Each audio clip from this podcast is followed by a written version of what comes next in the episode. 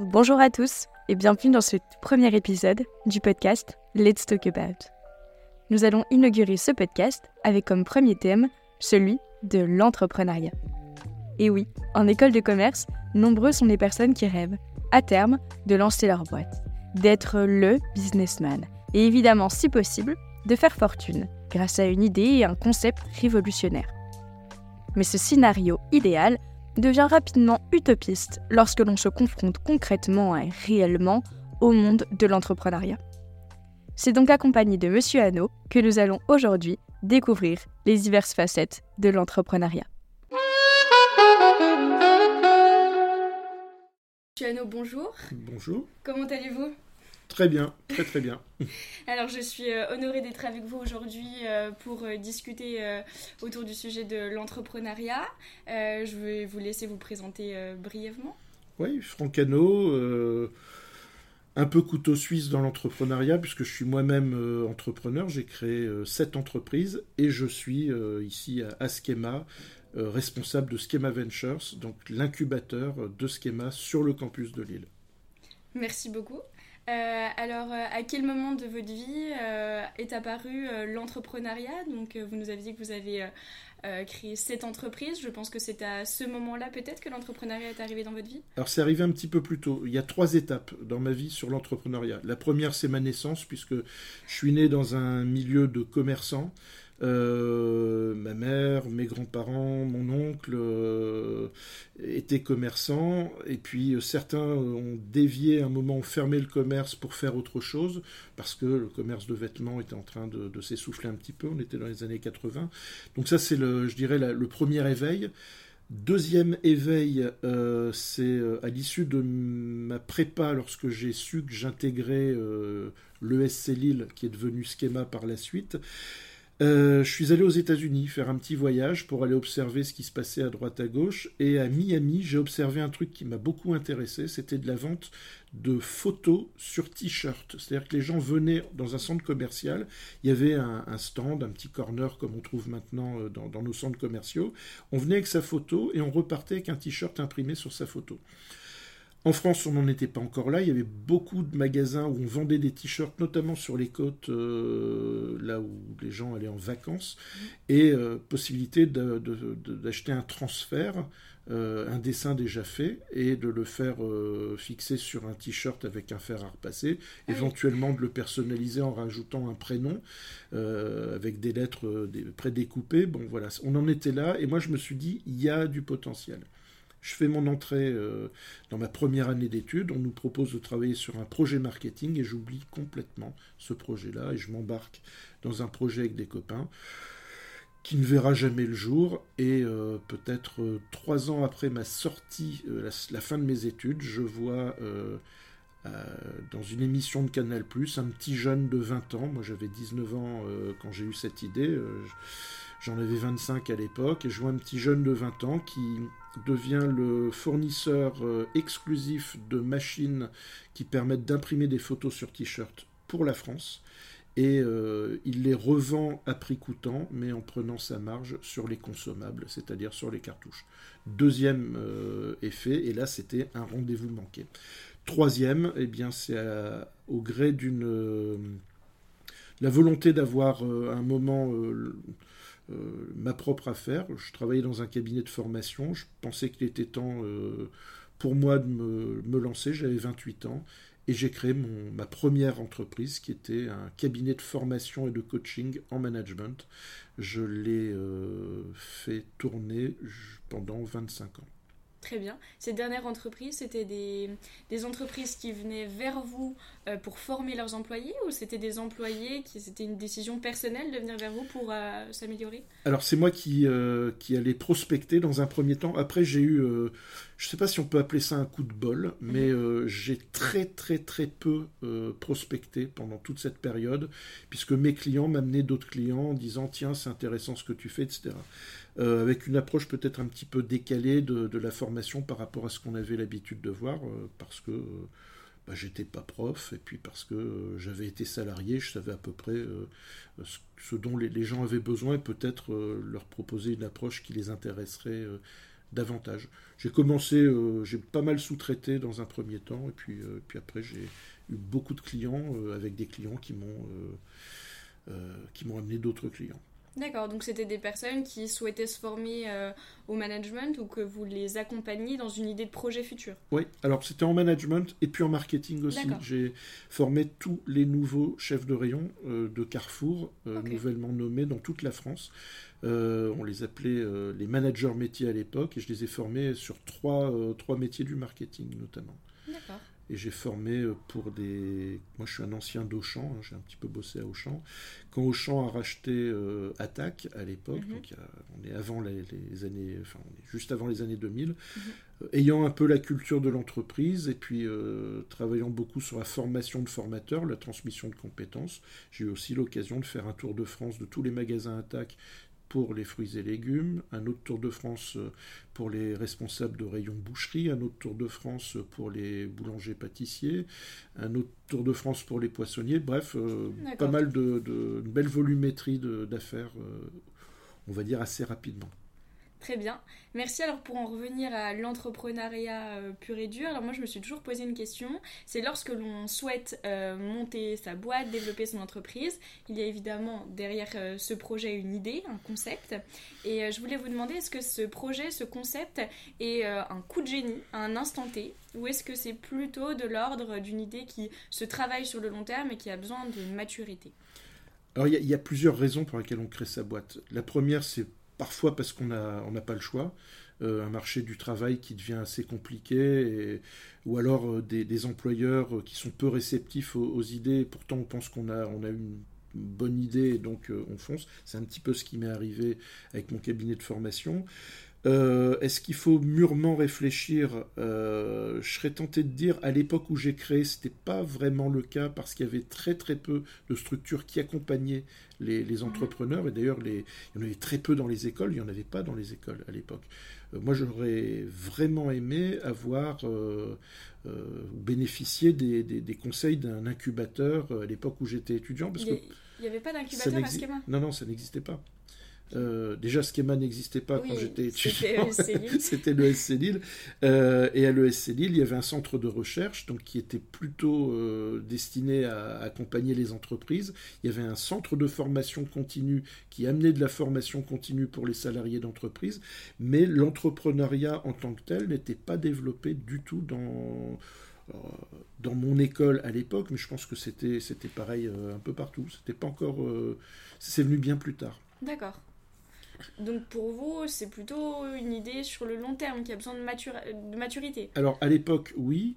Maintenant, peut-être un petit peu moins. Maintenant, euh, et c'est très très bien, les, générations qui ont suivi, et dont la, vôtre en, particulier, se posent des questions sur le devenir, le mhm. devenir de l'humanité, le devenir de la planète, etc et essaie de, changer les choses en disant mais si on faisait comme ci ou comme ça, peut-être que ça changerait le cours des choses.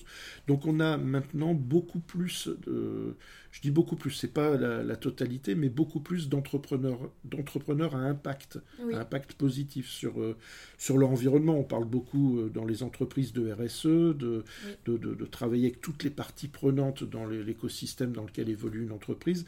C'est un petit peu la même motivation pour certains euh, entrepreneurs. Donc c'est parfois davantage de la réaction ou de l'observation, ou de l'observation de ce qui ne va pas et on essaie de trouver des alternatives pour que ça aille mieux. Ce qu'on appelle euh, des pains. On va essayer de faire en sorte de, de trouver des, des, remèdes, aux, problématiques. Euh, très bien. Merci. Alors donc euh, désormais, comme vous l'avez dit, vous êtes euh, président de Schema Ventures, donc une entité qui, qui aide les étudiants et les diplômés de Schema à développer leurs entreprises de, mhm. de, A à Z. vous êtes donc régulièrement confronté à des projets divers et variés.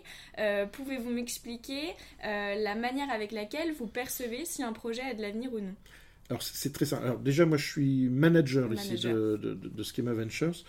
Euh, je pose trois questions systématiquement. D'accord. Qui sont les clients euh, Qu'est-ce que ça apporte en plus? Ce qu'on appellera par la suite la proposition de valeur aux clients. Et troisièmement, comment tu gagnes ta vie avec ça? Mm. euh, Et à partir de là, alors c'est pas c'est pas oui ou non en fonction des réponses, c'est euh, bah tiens, on va peut-être euh, on va peut-être retravailler ensemble le concept, on va peut-être retravailler ensemble l'idée, ou tel quel, bah oui, c'est tout à fait satisfaisant, on va passer à l'étape suivante. En fait, tout dépend, et, c'est vrai que j'ai beaucoup, beaucoup de, de projets, ou tout au moins de porteurs de projets qui viennent me voir dans mon bureau tous les ans on a à peu près 55 projets incubés ici euh, à Lille, un petit peu plus. Euh, ma méthode est toujours la même. Dans le premier contact, ce sont toujours ces questions-là que je pose. Très bien.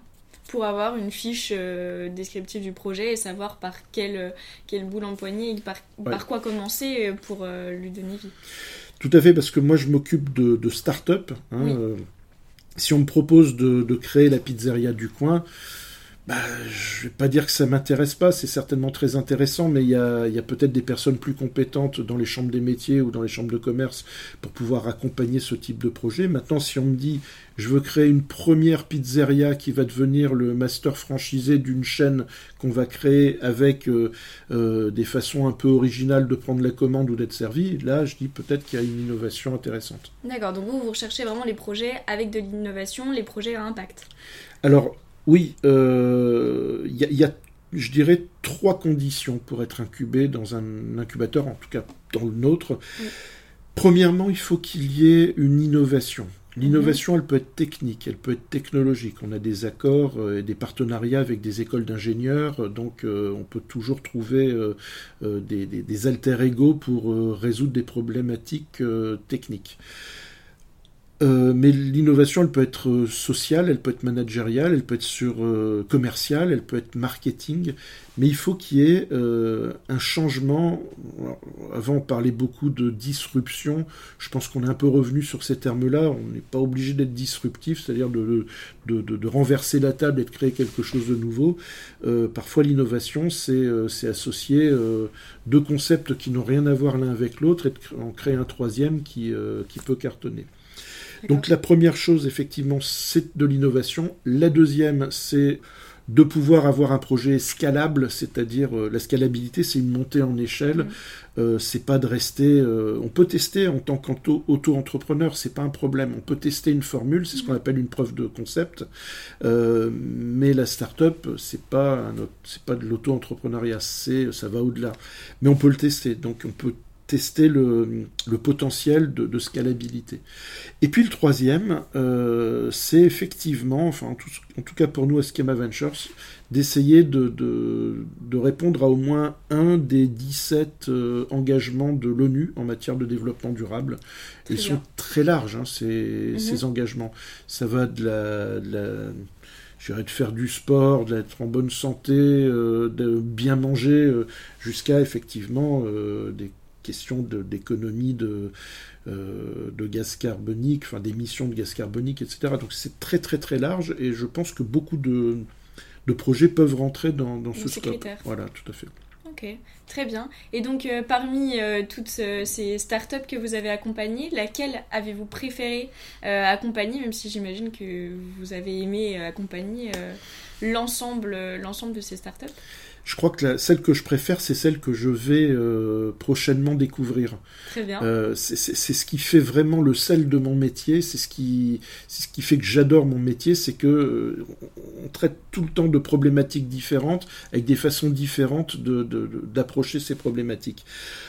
Alors après, il y en a qui ont attiré mon attention, il y en a plusieurs. il y en a une qui s'appelle Sublimer, c'est un, une agence de communication sur la gastronomie dans les Hauts-de-France euh, et qui met en, valeur à la fois des restaurateurs et aussi les producteurs euh, indépendants, les artisans avec lesquels ils travaillent. Euh, mais au-delà de ça, ils font énormément de, de, prestations, d'événements autour de la valorisation justement de ces, de ces acteurs des balades gourmandes dans l'île par exemple, des endroits où on peut euh, par exemple prendre son entrée dans un restaurant pour découvrir un restaurant, prendre son plat de résistance dans un autre restaurant et son dessert dans un troisième et avoir en face des chefs qui parlent avec passion de leur métier. Euh, ils sont maintenant, je crois, 14 dans cette équipe euh, Sublimer qui a été créée il y a 4 ans maintenant. D'accord. Euh, ça, je l'aime bien parce que c'est la toute première que j'ai pu porter jusqu'à son terme. 91% des startups accompagnées par Schema sont toujours là 5 ans plus tard.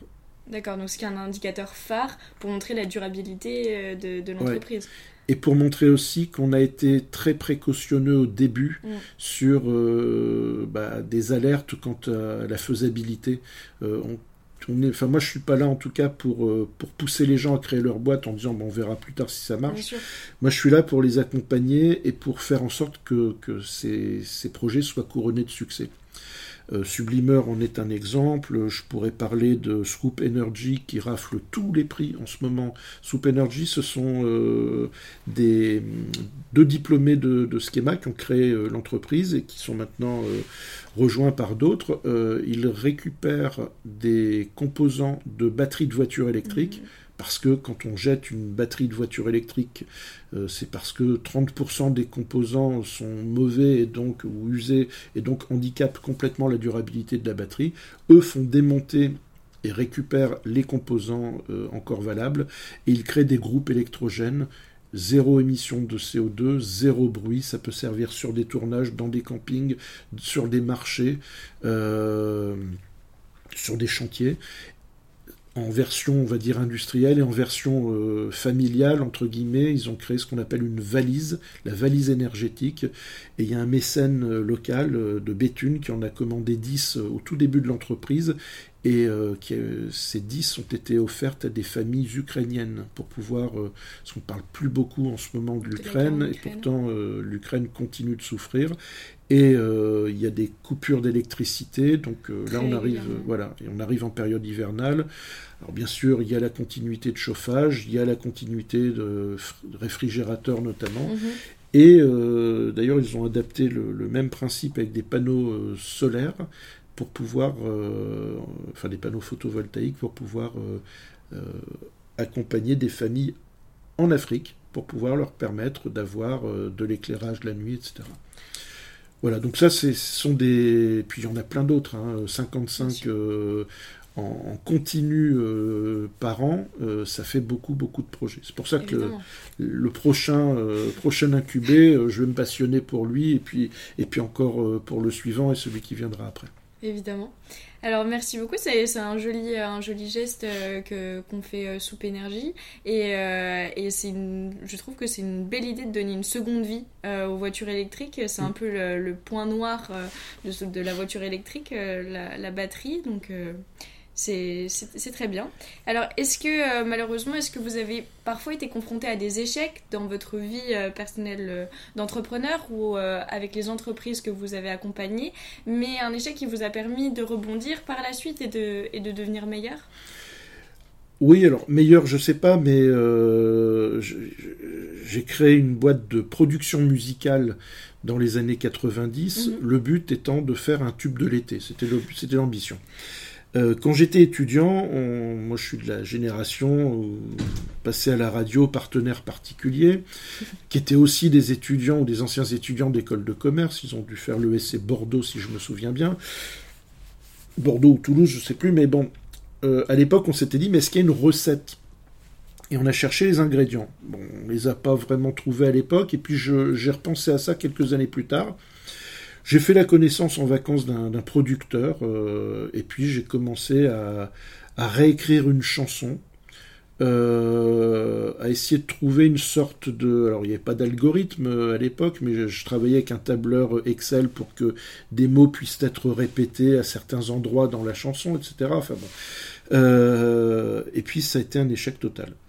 Euh, c'était un échec total parce que d'une part, je pense que je me suis un peu fait arnaquer par mon associé qui était euh, producteur, mais un peu producteur véreux. Donc, euh, premier conseil, entourez-vous des bonnes personnes. voilà, les, escrocs sont toujours les plus sympathiques.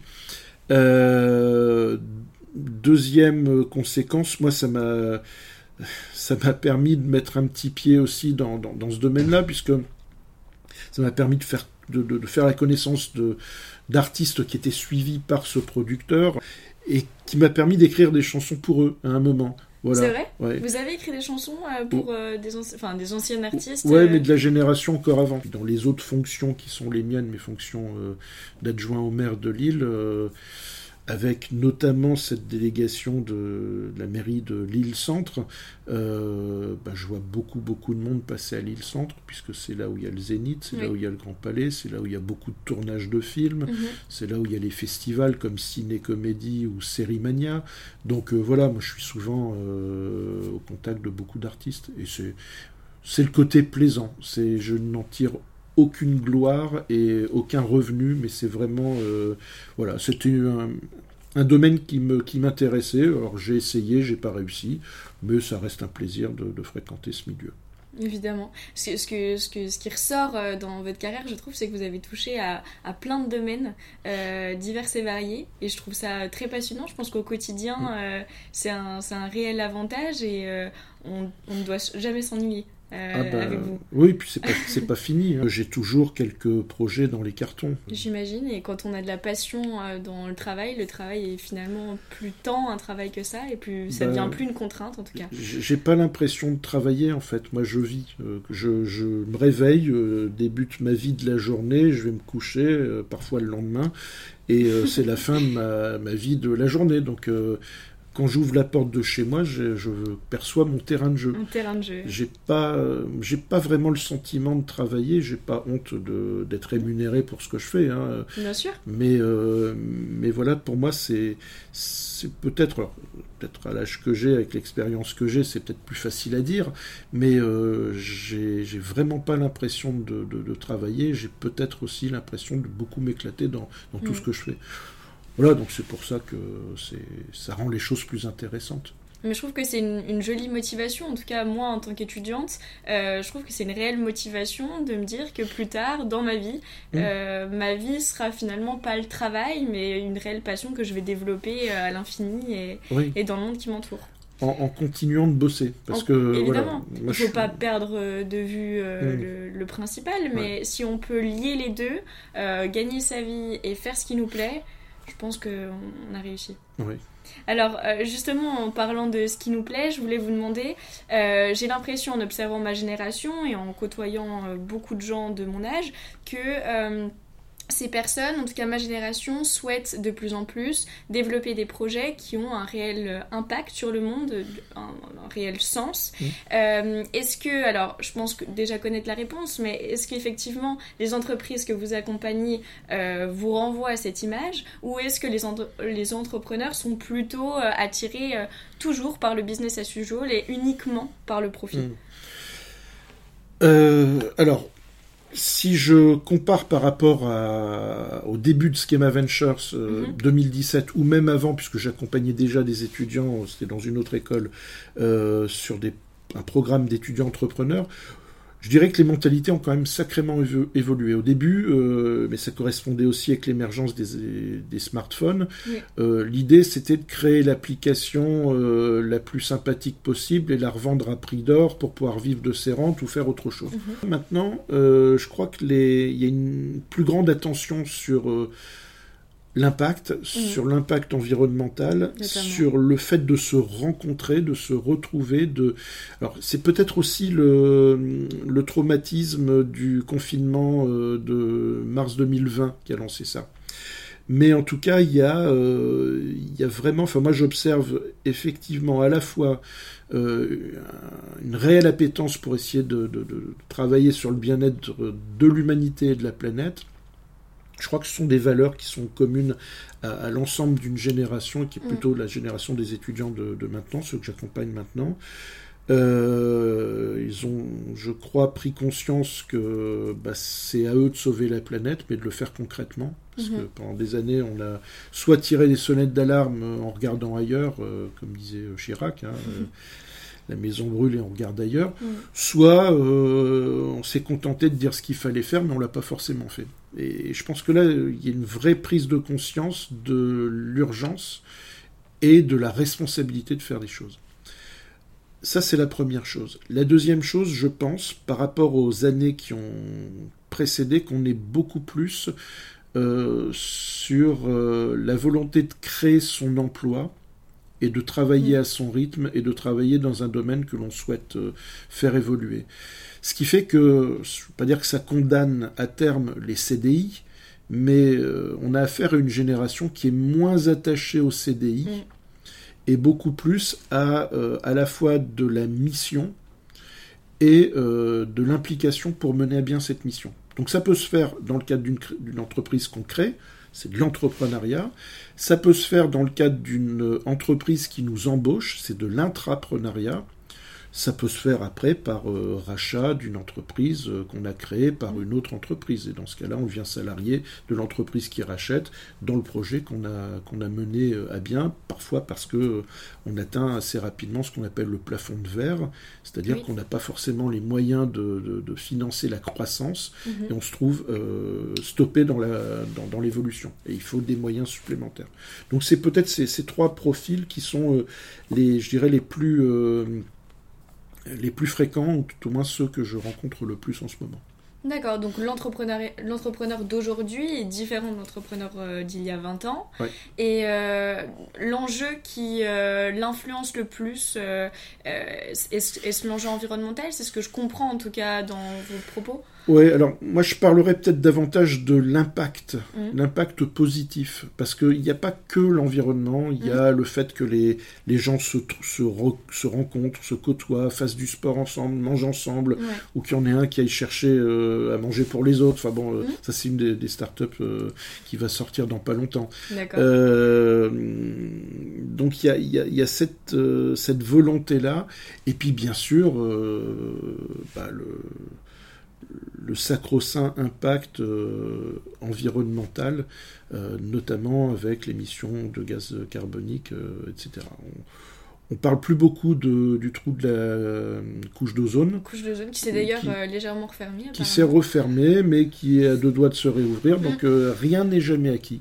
Et dans l'entrepreneuriat, c'est pareil. Je parlais tout à l'heure de, de start-up qui recyclent les, les, batteries de voitures. je sais qu'il travaille sur le ce que Daniel Bernard, qui était euh, PDG de Carrefour il y a quelques années, appelait le quart d'heure d'avance. Il faut toujours avoir un quart d'heure d'avance. Parce que euh, forcément, les producteurs de batteries, à un moment, vont créer... voilà, à l'après et au recyclage de leurs batteries. Mm. Peut-être que les, les, les personnes, enfin les, ingénieurs qui sont en charge de la recherche euh, en termes de batteries vont nous pondre des batteries qui euh, seront beaucoup plus recyclables et euh, qui dureront beaucoup plus longtemps. C'est tout l'enjeu des, des, entreprises qui sont en train de se créer autour de Dunkerque.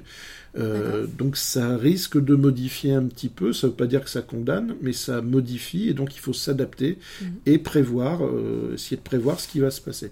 Ça aussi, c'est une grande, euh, un, grand enjeu pour ceux qui travaillent sur le ici et maintenant. Il faut aussi euh, prévoir le demain et ailleurs.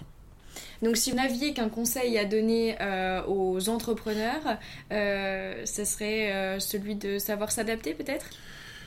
Bah, spontanément, je dirais déjà éclatez-vous. Parce que créer une boîte, c'est quelque chose de formidable. Il faut pas que ce soit une contrainte. Si c'est une contrainte, euh, si on y va en, traînant les pieds, ça va pas durer longtemps. Mm.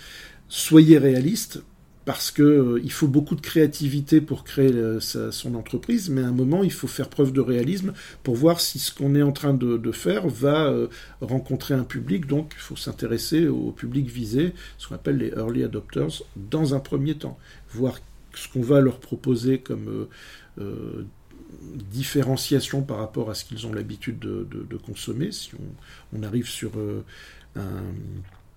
un, mode de, consommation qui existe déjà et pour lequel on va proposer une évolution ou une innovation. Et puis, euh, et puis, bien sûr, euh, plutôt regarder dans le pare-brise que dans le rétroviseur. Hein. Quand on conduit une voiture, on se rend compte que le rétroviseur est quand même beaucoup plus petit que le pare-brise. Donc il vaut mieux regarder devant soi plutôt que derrière. Donc prévoir l'avenir aussi. Très bien. Merci beaucoup, Monsieur Francano. J'espère que vous avez apprécié euh, ce moment, apprécié échanger autour de l'entrepreneuriat. Beaucoup. Merci, merci Agathe. Merci beaucoup.